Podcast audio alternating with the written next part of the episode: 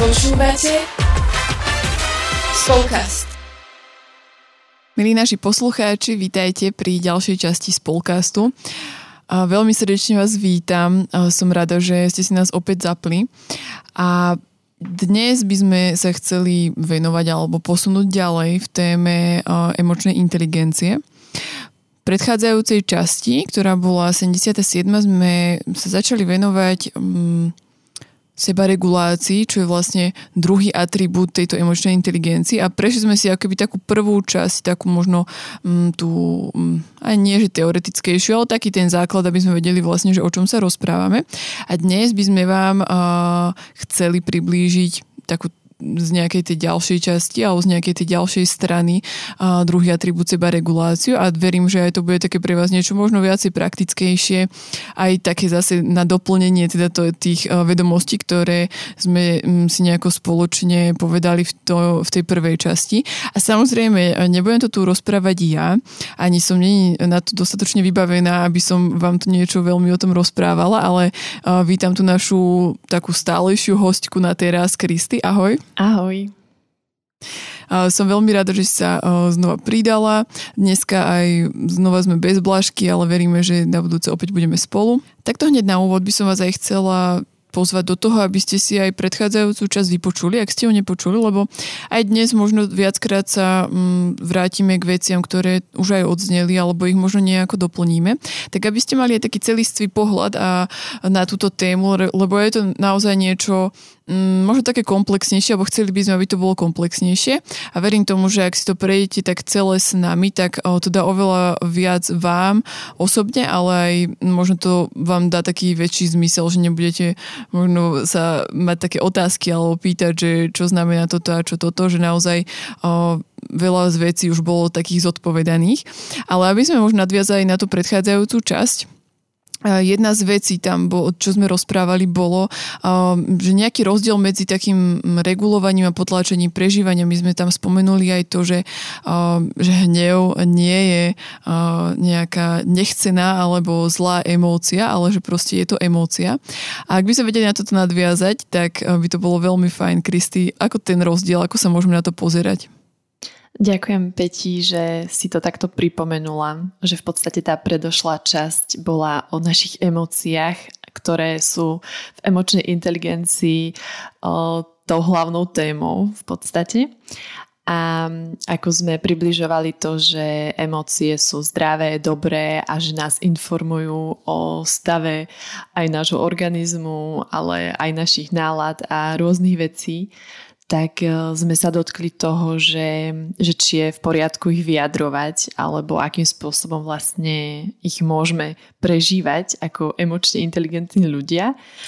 a či je to naozaj o nejakom takom potláčaní toho,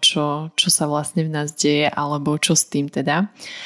A keď si už spomínala ten hnev, tak možno to je veľmi dobrý príklad aj pri poukázaní na tom rozdiele, pretože je rozdiel prežívať ten hnev a potom akým spôsobom ho vyjadrujeme. A možno pre mňa je takou nosnou myšlienkou v tomto celom, že vlastne to potlačenie tých emócií je už aj nejakým spôsobom aj hriechom, zatiaľ čo ovládanie emócií je čnosťou. Že pokiaľ my chceme potláčať to, čo prežívame, tak ideme proti sebe, proti svojmu zdraviu. A zatiaľ čo to ovládanie, ktoré možno aj dneska nám bude také zrozumiteľnejšie, je niečo, čo nie len zručnosť, ale je to aj čnosť. A ja budem rada, keď to dnes aj tak premostíme so Svätým písmom, kde, keď hovoríme aj o tom hneve, je napísané, že hnevajte sa, ale nehrešte. Tak je rozdiel dovoliť si prežiť ten hnev, trebárs, alebo akúkoľvek inú emóciu, ale akým spôsobom si to dovolím prežiť a jak sa k tomu postavím, tak to je to, čo možno môžeme aj tak oddeliť od seba. Mňa tak napadlo možno jedna vec, že čo by sa mi tak hodilo spýtať k tomu, že ak si hovorila o tom, že ovládanie je nejakým spôsobom cnosť, tak ako sa môžeme na to ovládanie a na tú sebereguláciu pozerať v kontexte možno nejakého takej pretvárky, že kedy je to naozaj to, že, alebo kedy viem, že ovládam, alebo viem ovládať tie svoje emócie a je to dobré, že to robím a kedy už je to o tom, že iba nechcem, aby ostatní videli, ako sa naozaj správam, alebo že to som nie je taká autentická. Mm-hmm. Tak mne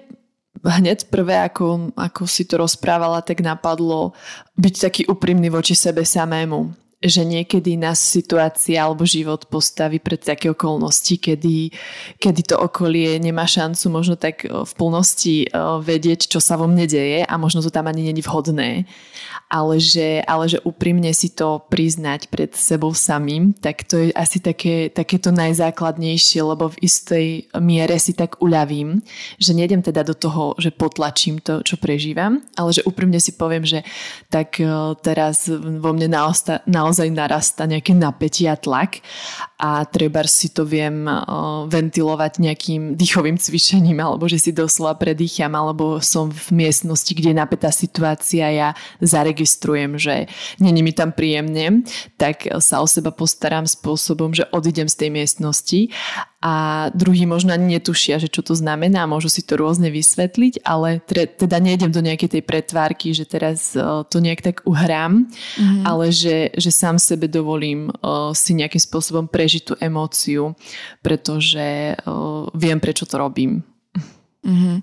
A vedela by ste teda aj niečo viac nám povedať o nejakom zvládaní alebo ovládaní naozaj tých emócií, že čo je to konštruktívne a čo je možno takéto už deštruktívne, že to sme už aj v minulej časti tak spomínali, že možno niekedy aj ten hnev tak vyjadríme nejakým takým tým deštruktívnym spôsobom, čo napríklad pre mňa osobne by to znamenalo, že ja neviem naozaj, že hodím tanier alebo keď som pri dieťati, tak ho buchnem alebo nejakého iného človeka, že aj dospelého, že mu vrazím jedno. Ja, že akoby tak ten svoj hnev prežijem a dám ho na povrch a ukážem ho, ale že teda je to deštruktívne pre mňa. A chcela by som vidieť tú možno takúto konštruktívnu časť alebo tú stranu. Ja si uvedomujem, ako o tom rozprávame, že častokrát sa nám vybavujú zo života tie situácie, kedy sme to kvázi akoby nezvládli, alebo kedy proste už aj laik dokáže povedať, že to je nezvládnutá situácia, hej, že to bolo také už začiaro v nejakom zmysle. A to sú podľa mňa už tie také vrcholné situácie, kedy tá emócia prevládne. A preto, aj keď rozprávame postupne o tých atribútoch, ako sme začali tým sebauvedomením, ktoré je o tom sebapoznaní, tak nám to sebapoznanie veľmi nahráva do toho, aby sme tú sebareguláciu už nepojali ako nejaké hasenie ohňa,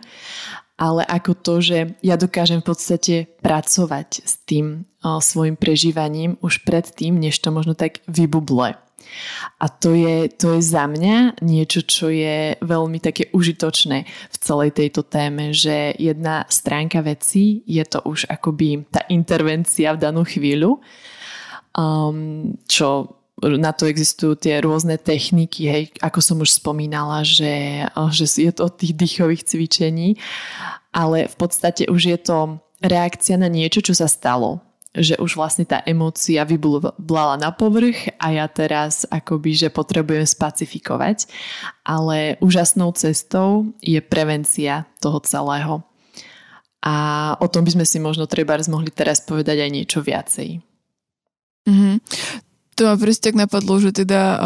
už kým to prídeme už až k tomu bodu, že sa stane niečo, čo sme nechceli, alebo že čo už pod nami potom možno niekedy tak ľúto, že ako môžeme pracovať so sebou, alebo ako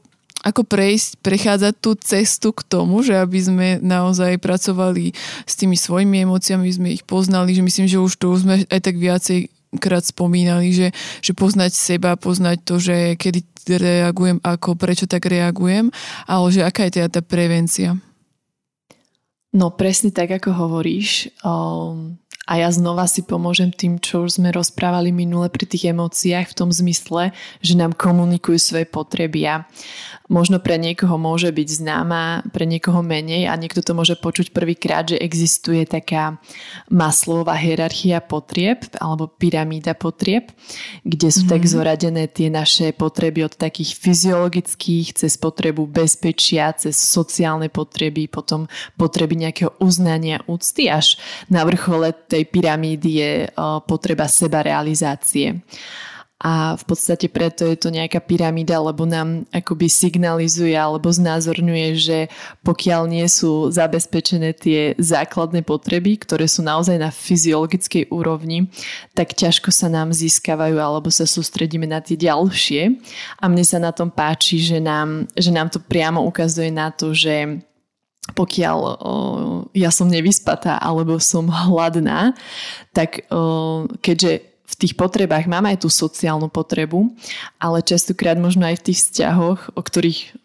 budeme hovoriť na budúce, trebárs, tak vieme tak ako keby, že narážať a nedostáva sa na možno to, čo potrebujeme pri druhých ľuďoch, ale častokrát to môže byť naozaj iba o tom, že není uspokojené niečo úplne bazálne. A to nám vie veľmi aj tak priniesť svetlo do toho nášho prežívania tých emócií. A to je podľa mňa veľmi pekný príklad je Pán Ježiš, poznáme to a možno častokrát to niekto aj rád používa na taký príklad toho, že aj on sa vedel nahnevať. A to je tá známa situácia z chrámu, kedy tam vošiel a teda poprevracal tie stoly a by sme možno tak povedali, aj keď pri všetkej úcte to chcem povedať, že im tak vynadal, že čo to tam robia, ale že proste vyjadril ten hnev. A už tam není zaznamenané, že či bol vtedy na seba na to hrdý, alebo či ako to on vlastne celé vnímal. Ale čo je tam zachytené, pár pasáží predtým je podľa mňa veľmi poučné pre nás, že je tam napísané, že išli spolu s apoštolmi a že bol hladný.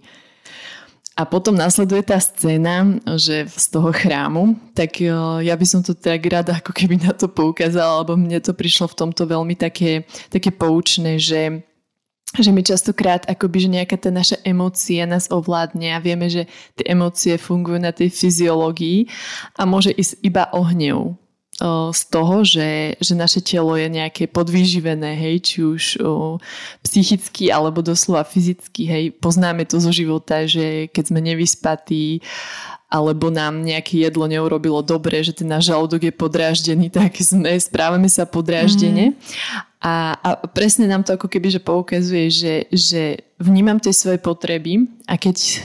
som starostlivá o to, čo potrebujem v takej celistvosti, som si vedomá toho, čo potrebujem, zadovážim si to, tak je to úplne iná pôda aj pre to moje prežívanie a následne to správanie. Tak znova nám to je takým mostom k tomu, že sa poznám a registrujem, že čo v danej chvíli potrebujem. A potom nám to úplne dáva aj svetlo do toho, že keď príde nejaká taká záťažová situácia a ja sa pristihnem pri tom,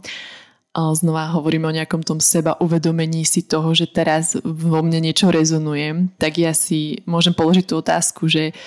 čo teraz potrebujem. Hej, že už vieme, že prichádza nejaký message o nejakej potrebe a možno, že mi niečo chýba, alebo je niečoho prebytok. Ale že to, že ja teraz som plná hnevu, že za to nemôže možno to dieťa, ktoré tu plače, ale že to reaguje na niečo vo mne, že, hej, že som sa dobre nevyspala a podobne, tak nám to umožňuje čítať tie situácie v takom novom svetle a pomáha nám to potom sa vedieť presne zachovať a správať. A iba by som to ukončila možno tou myšlienkou, že problémom ani není nejaký problém, ale to, ako na tú situáciu zareagujem. A čím viac viem, tak tým jednoduchšie je pre mňa sa vedieť aj presne tým, ako si hovorila, tým konštruktívnym spôsobom k tomu tak postaviť. Tak som dobre pochopila, tak tou prevenciou v prvom rade možno je tak najlepšie naozaj, že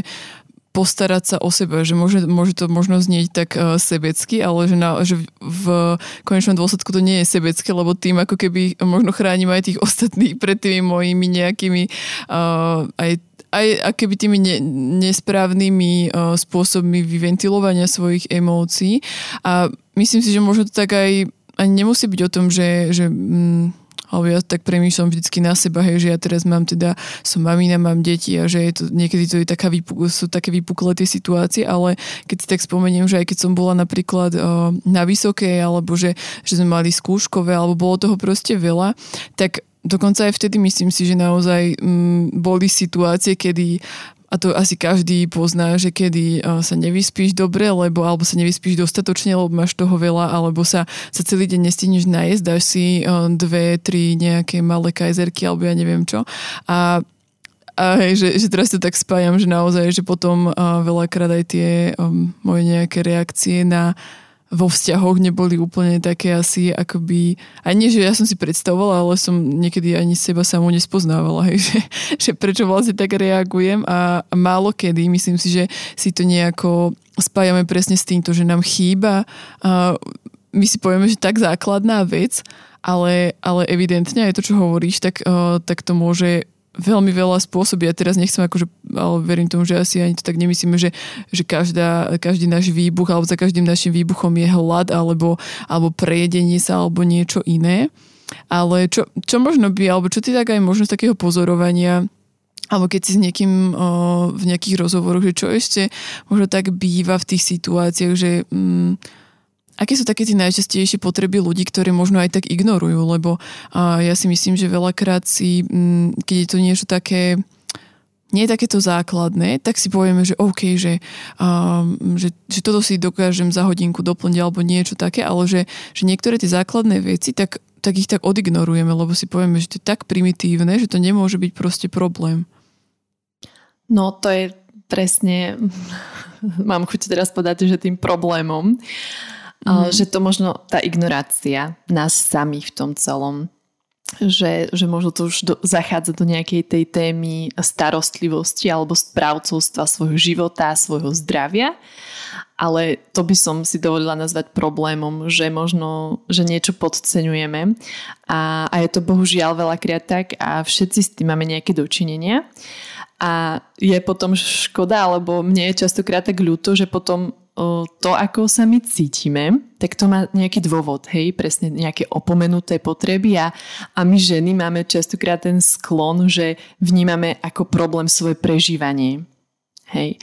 A to není problém, ale problémom bolo to, že nás to možno niekto nenaučil, ako sa starať o seba, ako vyživovať nie len to telo, ale aj tú dušu. A keď hovoríme o tom, že sme celistvé bytosti a ako všetko so všetkým súvisí v nás, tak vlastne aj to naše prežívanie je ovplyvnené mnoho vecami a preto je ťažko, alebo je zbytočné si vyčítať, že sa nejak cítim, pretože tým moc veľa toho nevyrieším, akurát si možno priťažím, ale že sa môžem sa zamýšľať nad tým, a to je presne ten záujem o seba, že čo je za tým, že mám potrebu sa takto správať, alebo čo je za tým, že toto teraz prežívam. Hej, že nezostať len pri tom, že som problémom, ale že za tým je niečo viac a že prejaviť si možno niekedy až ex post ten záujem, ale že má to zmysel.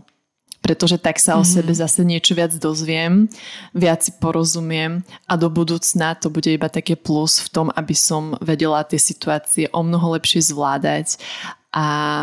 dať ten priestor aj ľuďom okolo seba. A vieme si aj povedať, že kedy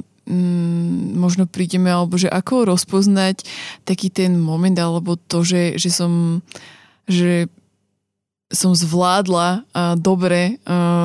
tie svoje emócie, že som to nejakým spôsobom ukočírovala, alebo že som naozaj to vyjadrila tak nie deštruktívne, ale konštruktívne? Mne sa páči táto otázka a prvé, čo na to mám chuť povedať, tak že to není o tom, že to mám vyriešené a že si robím nejaký check-in, hoci toto je asi úplne super si nejak dotovať taký pocit toho, že áno, teraz som to dala, hej, že nenechala som sa emočne uniesť, lenže život je život a život je procesom a preto niekedy môže byť situácia, kedy si to presne tak prežijem, že aha, teraz som to zvládla a je to môj subjektívny pocit a môže byť úplne odlišný od toho, ako to prežiť druhý človek. Preto nerada by som tu teraz dávala nejaké také prvky toho, že kedy to je zvládnuté a kedy to není zvládnuté, pretože my stále niečo prežívame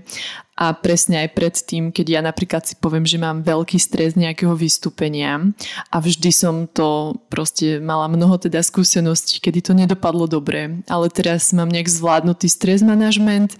a príde nejaké ďalšie vystúpenie a ja mám ten pocit, že teraz som to dala a možno to není úplne 100%, ale je to môj zážitok a moja skúsenosť, že je to úplne inde, ako to bolo v minulosti a to mi nikto nezobere.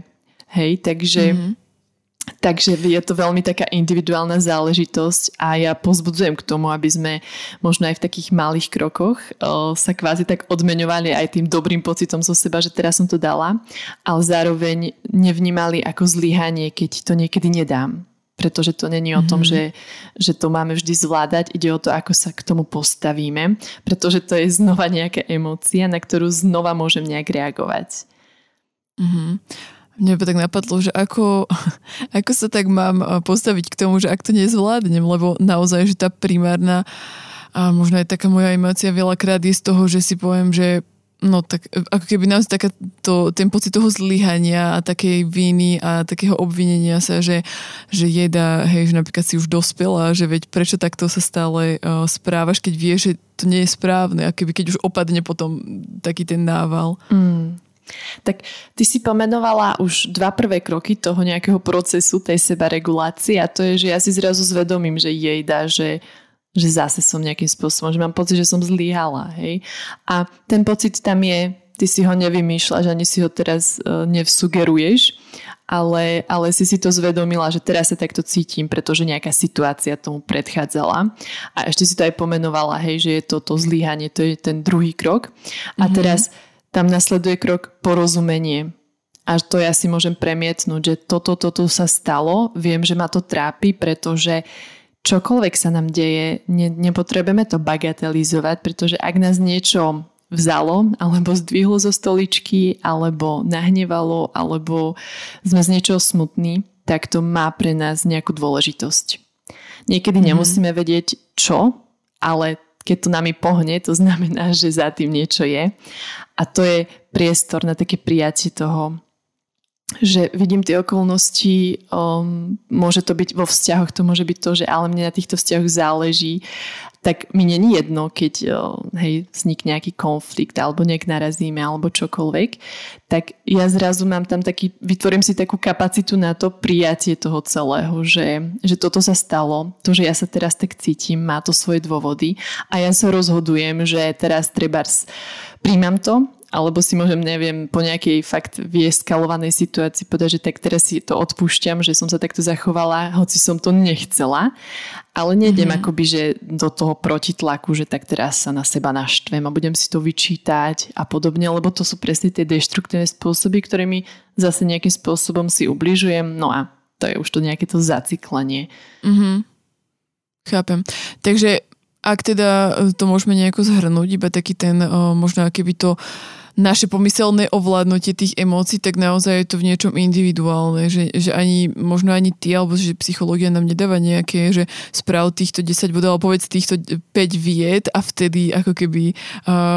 to budeš mať zvládnuté a ovládla si tie emócie a prešla si tým správne. Je to tak? Je to tak, ale zároveň ten možno proces toho, ako sa k tomu tak postaviť, že má nejaké tie svoje prvky, ako som ich aj teraz tak spomenula. A hneď mi do toho prichádza taký príklad znova s Ježišom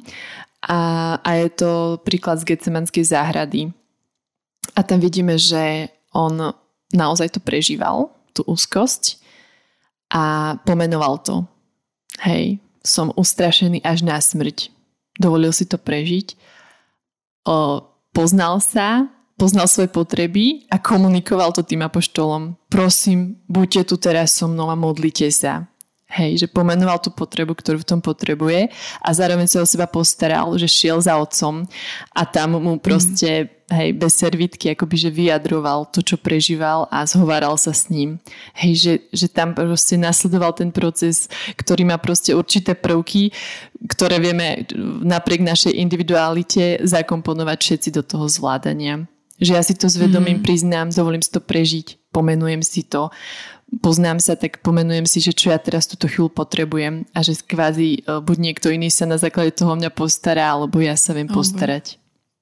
Mm-hmm. Super, myslím, že sa teraz tak aj veľmi dobre ukázala, alebo že to si naozaj každý v niečom vie tak prejsť, alebo sa učiť prechádzať tými jednotlivými fázami. A už párkrát tu aj padlo slovo stress management. Pre mňa je to trošku také než zvláštne, ale neviem, že čo si úplne pod tým predstaviť. OK. Úplne osobitná téma, ku ktorej by sa dalo ísť, ale súvisí to s emočnou inteligenciou, pretože stres je niečo, čo je takou najčastejšou možno emóciou, s ktorou sa stretávam na bežnej báze a je v poriadku prežívať stres, pretože zároveň je to zdravé a poznáme aj dobrý stres, ale väčšinou neukorigujeme tú mieru stresu a mnoho z nás žijeme v chronickom strese. A preto už je dlho známy ten pojem stress management, ktorý vlastne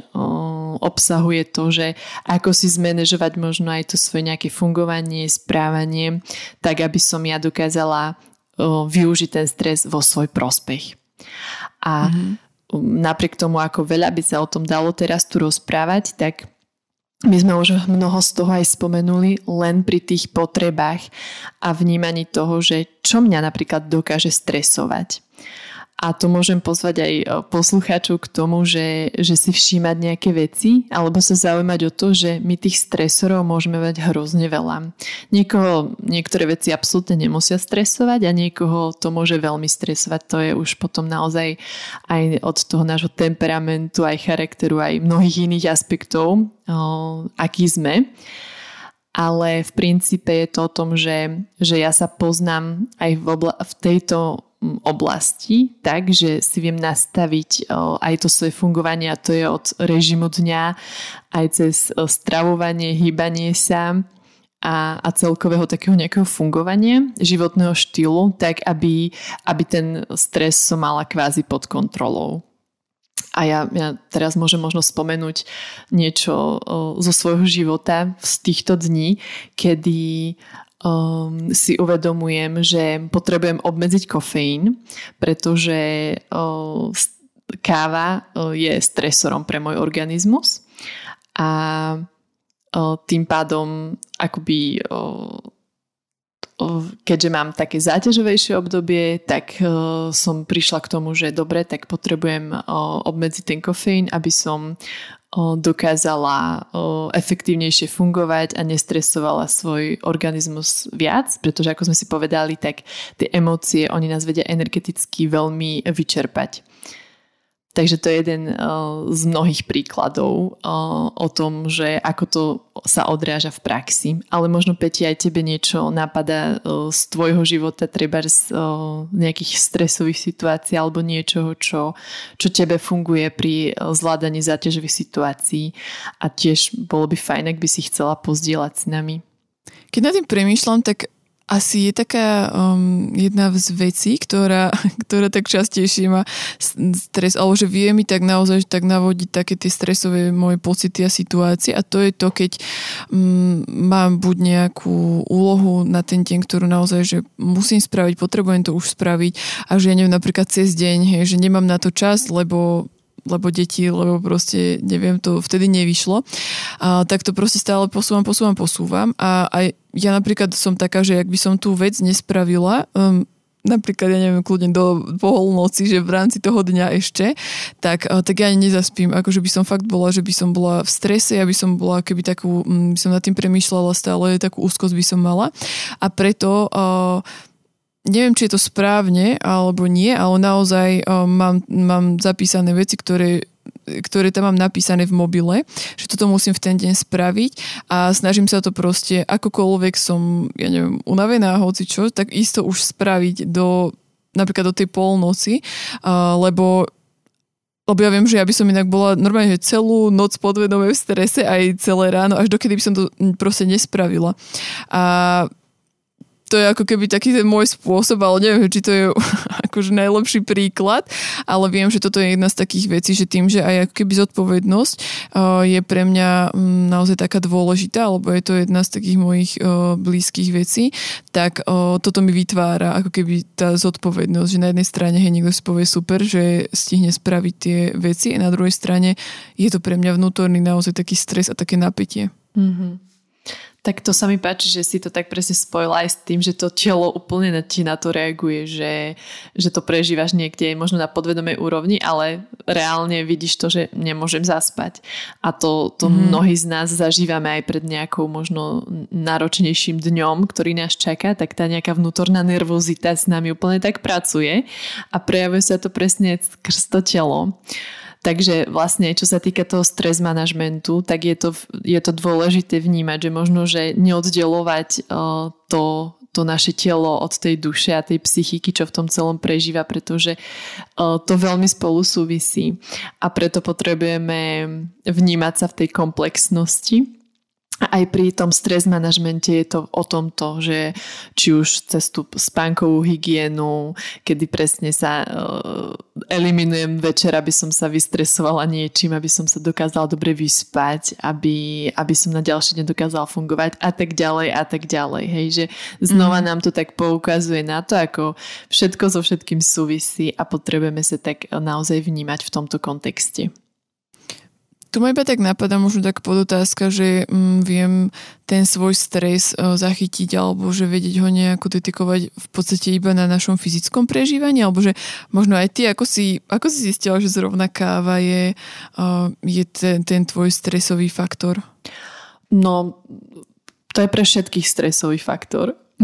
Mm-hmm. Takže to je asi niečo, čo je také akože známe, čiže z môjho pohľadu to je informácia, o ktorej ja viem a viem, že aj mnoho možno iných potravín, ale to je už zase možno z hľadiska mojej individuality ma dokážu nejakým spôsobom tak nabudzovať a to je téma výživy a úplne možno niečo, čo z prvého pohľadu nesúvisí vôbec o tom, čo dnes hovoríme, ale naozaj veľmi súvisí. Takže je to všeobecne známy fakt, že kofeín je stresorom, lebo nás nabudzuje. Však prečo pijeme kávu, aby nás nabudil? Hnev nás nabudzuje. Takže niekedy je lepšie sa dobre naštvať a nedávať si tú kávu. A má to rovnaký efekt. Takže z tohto pohľadu je to tak, že možno, že mala som tú informáciu a mám to odsledované, že sa mi to naozaj deje a že niekedy je to úplne OK a ja mám kávu veľmi rada a nepotrebujem si ju odopierať, ale niekedy vnímam, že je to už úplne kontraproduktívne, lebo sa tým možno úplne zbytočne vyčerpávam a nezostáva mi energia na to, čo potrebujem, alebo dokážem byť potom možno precitlivelá v rámci toho svojho prežívania. Mňa teraz napríklad napadol taký môj konkrétny príklad, keď som išla teraz aj na nahrávanie, ak sme išli spolu, tak mala som takú vnútorné také napätie, že cítila som sa naozaj pod takým tlakom a pod takým trochu stresom a čo mne napríklad dneska pomohlo, bolo, že som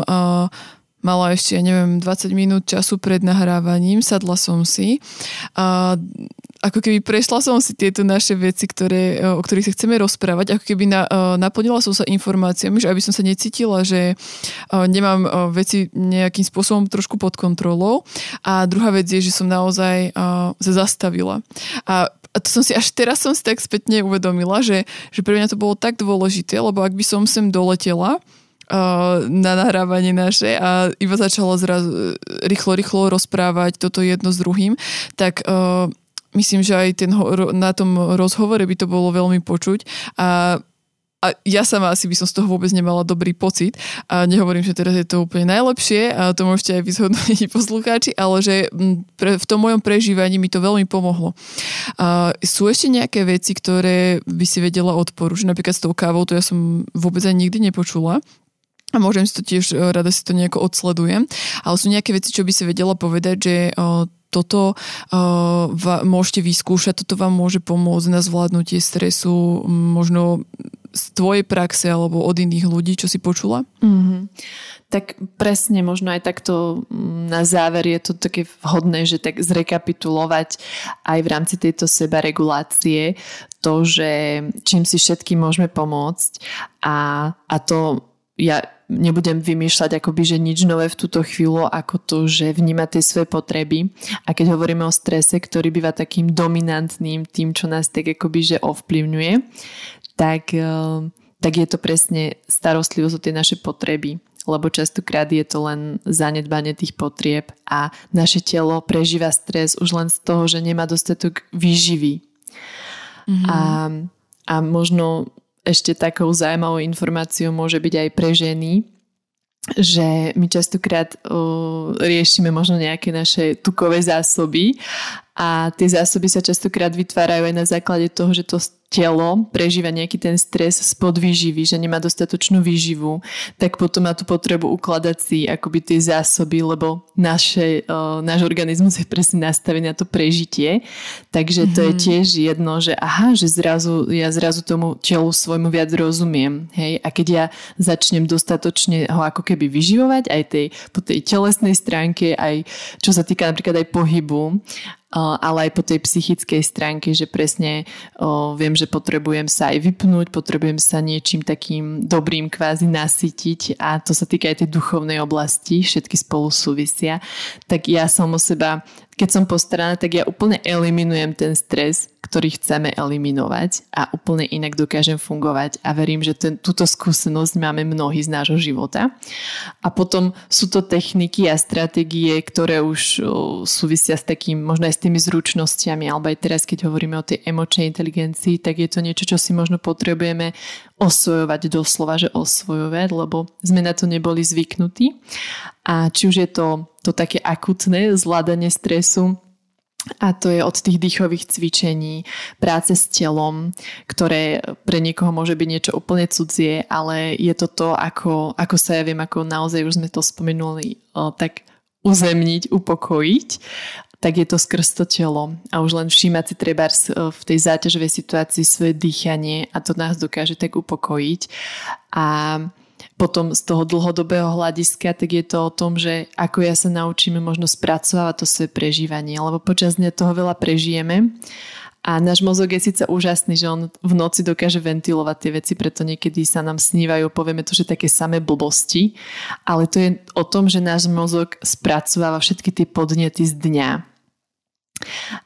Ale my to môžeme robiť aj priebežne počas toho dňa, či už tou verbalizáciou, že sa s niekým porozprávam, hej, že dáme taký nový zmysel tej otázky, že ako sa máš, hej, kde môžeme naozaj verbalizovať to naše prežívanie.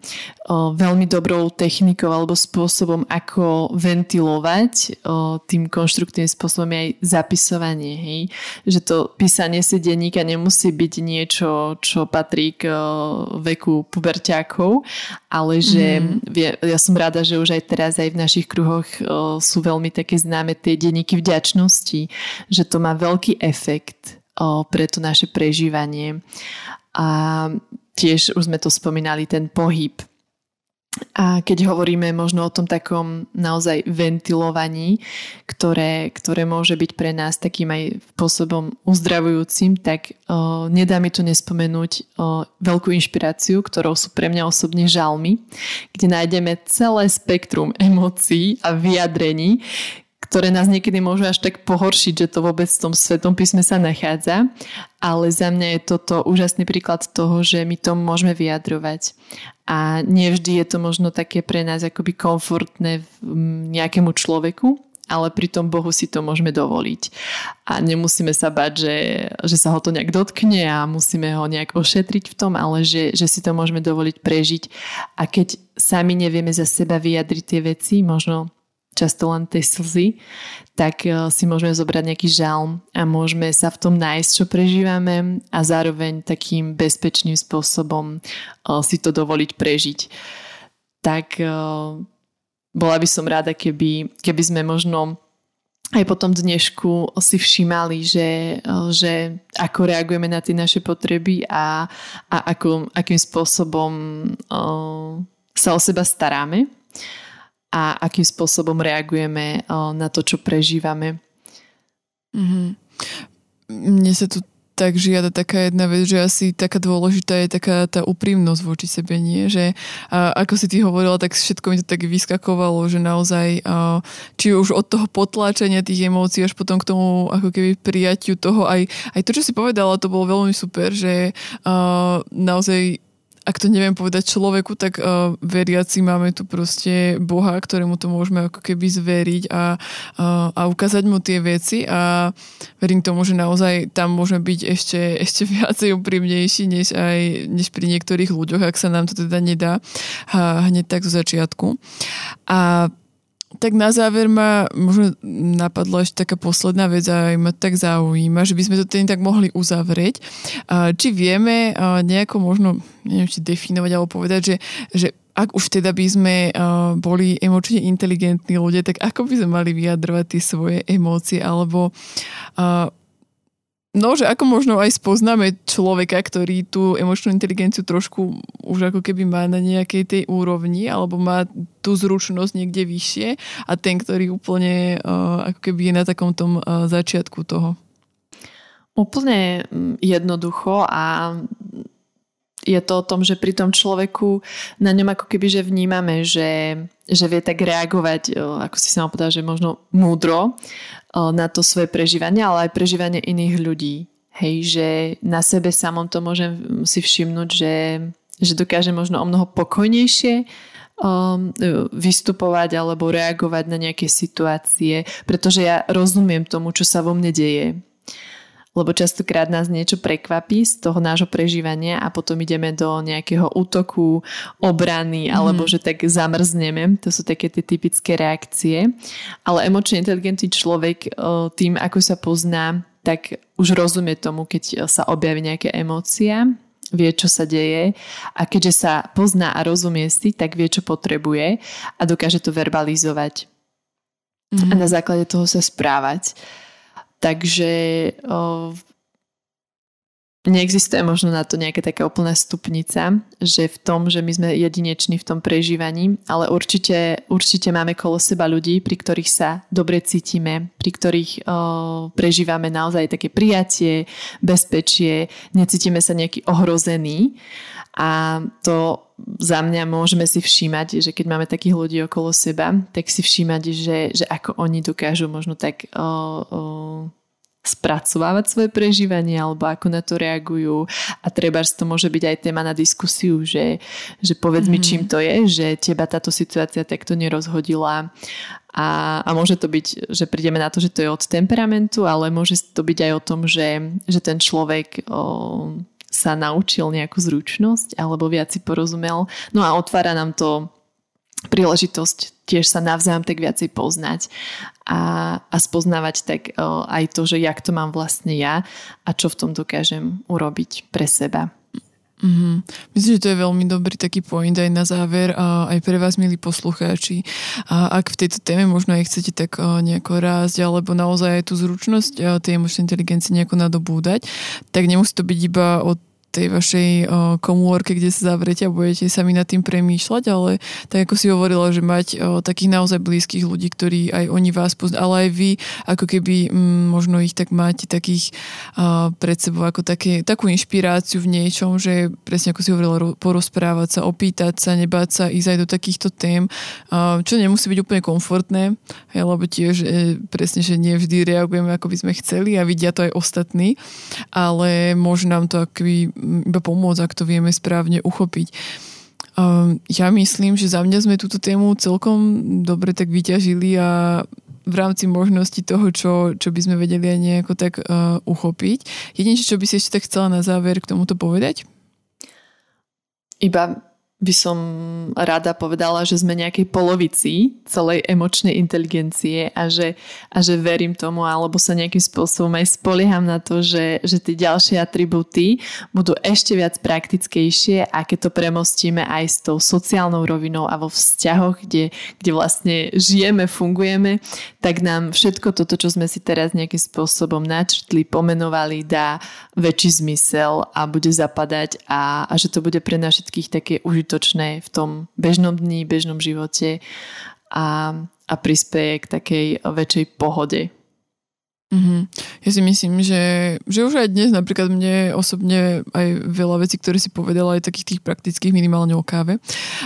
dalo taký zaujímavý kontext a zmysel, takže si to budem si to sledovať. A tak nakoniec sa mi tak žiada pozvať aj vás, posluchači, do toho, že aj celá tá téma o tej emočnej inteligencii naozaj nie je to iba pre ženy alebo pre mamičky, alebo neviem, ako to mám povedať, proste pre takých tých ľudí, ktorí nás z prvej napadnú, keď sa povie emócie a emočná inteligencia, ale aj po takých rozhovoroch s niektorými z vás ohľadom posledných týchto našich tém, tak naozaj nám vyplynulo, že je to dôležité, lebo aj mnohé mamičky majú nielen dcery, ale aj chlapcov, a keď my ako keby budeme to vedieť nejako spracovávať, tieto veci, budeme to vedieť naučiť aj ich, a už možno nebude tu taký ten narratív toho, že chlapi nemôžu plakať a že je to niečo veľmi zlé, je to hanba, ale že tie emócie si môžu dovoliť prežívať aj muži. To neznamená teraz, že musia byť plačkovia, ale úplne v prírodzenosti, tak ako sme boli stvorení. Takže Kristi, ďakujem ti veľmi pekne aj za to, čo si dneska priniesla do tejto témy. A vám, milí poslucháči, ďakujem za to, že ste tu boli s nami. Ak máte akékoľvek otázky, tak nám ich kľudne pošlite na náš instagramový účet spolka_ZKSM, alebo ak počúvate napríklad cez Spotify tieto epizódy, tak aj tam môžete nechávať komentáre. Ak to bude niečo, čo vám budeme vedieť zodpovedať hneď, tak zodpovieme, alebo ak bolo toho viacej, tak možno to iným spôsobom. Ďakujem vám veľmi pekne za to, že nás počúvate, majte krásny týždeň a ahojte. Ahojte.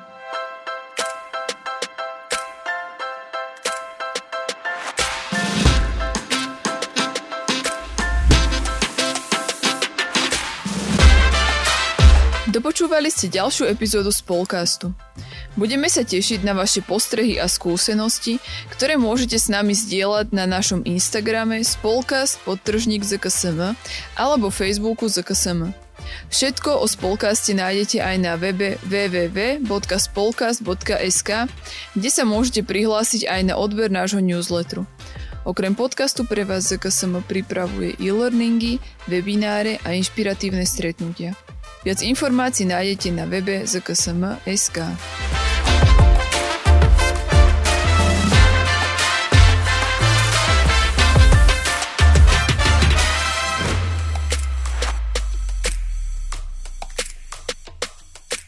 Tento projekt bol podporený z dotácie Ministerstva školstva, vedy, výskumu a športu.